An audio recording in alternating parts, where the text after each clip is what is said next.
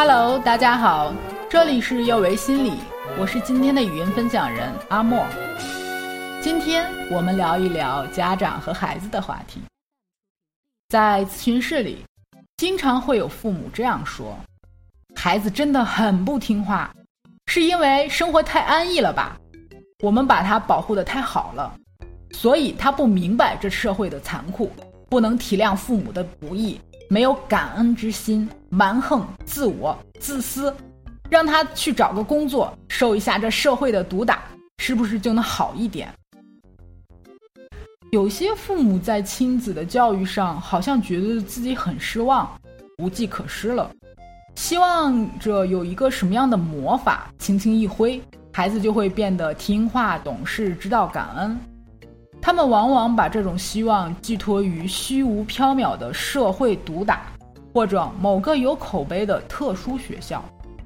还有一些家长会给自己一个忍耐期限，他们常常说：“养你到十八岁，或者上大学，或者毕业，你就应该独立成人，离开家就不用让我们操心了。”说这样话的家长其实不大负责任。首先，这个年限是哪里来的呀？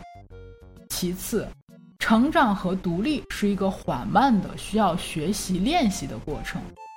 如果你在十八岁前包办了他所有的事情，而到了十八岁这一天，你要求他独立，要求他从家里出去，那这和把一个新生儿直接扔出大门，让他独自面对冰天雪地的世界，有什么区别呢？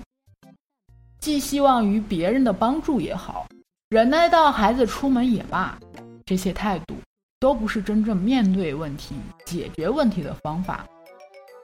孩子和家长，或者说每一个家庭，都面临着同样的问题：成长和独立。成长和独立意味着在这个过程中要学习很多、磨练很多，要有自我实现和自我牺牲的部分。在物质贫乏的时代，因为大家都在拼命生活，吃饱穿暖基本上是每个家庭的第一要务。没有那么多物质做后盾，能给予的条件有限，反而给孩子们很多锻炼的机会。像我们经常会提的，父母上班中午不回家，孩子就要自己想办法解决午饭，不管是自己做，去邻居家或亲戚家吃。或者出门买饭，都有一个参与的过程，需要思考、实施。孩子的动手能力、交际能力、独立性，就在这些琐碎的事情中慢慢锻炼出来了。现在呢，没饭吃，你不会叫外卖吗？这就是差距。方便快捷的生活，必然会带来这样的问题。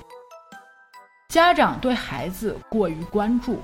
替孩子包办了太多事情，往往是父母兢兢业业、起早贪黑，把世界上所有的一切好东西都捧给孩子。他们的初衷是朴素的：我从小受的苦，不想让我的孩子再吃一遍。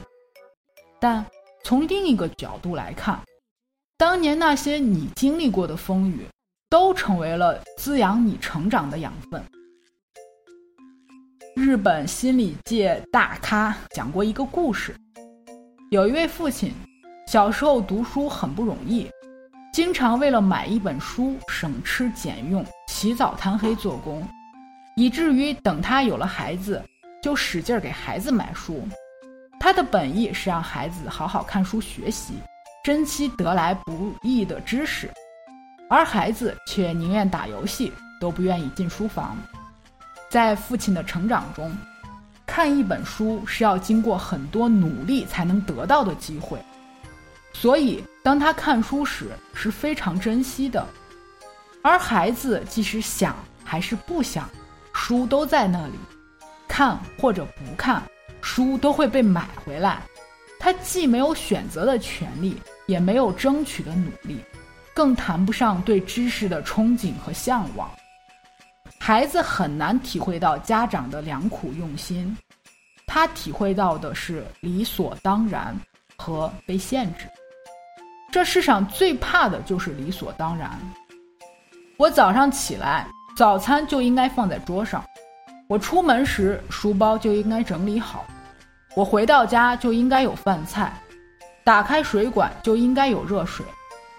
往往这些理所当然的想法，恰恰就是很多心理问题的根源。我们都知道，你不起来做饭，你是没有饭吃的；你不出去买菜，是没有菜可以用的。我们不努力工作赚钱交物业水电房租，我们是没有便利生活的。但这是一个独立的自己生活的成年人的思维方式，你要让孩子怎么去体会呢？让孩子成长，就意味着他要有自己的担当，要有自己的自我牺牲和磨练。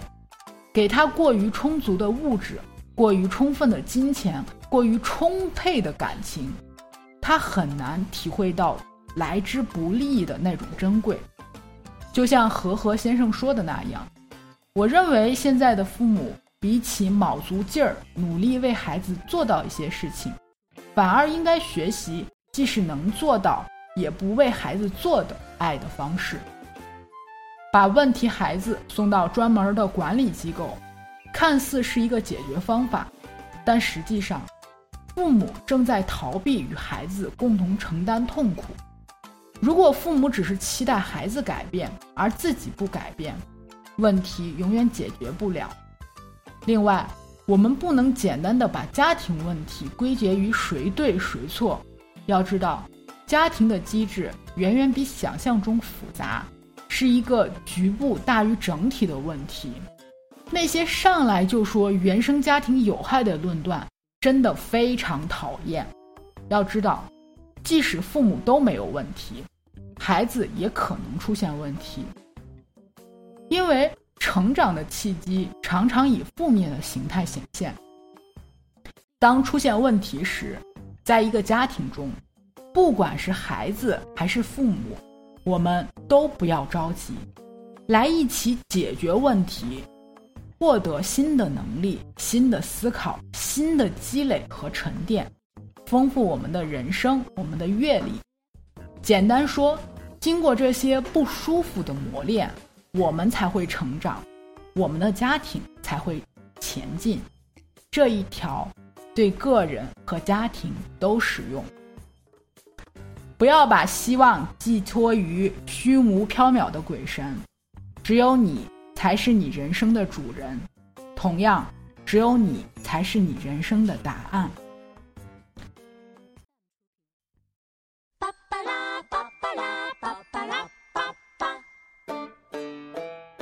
这里是幼为心理，我是阿莫，也是心理咨询师张倩。虽然我们只是心理学界的一棵小树苗，但是我们努力做到我们的最好，用真诚的态度。客观专业的方式，向每一位愿意关注我们的人分享一切你想知道，而我们又恰巧了解的心理学知识。请记得，不管你在哪里，世界和我陪伴着你。我们下次见。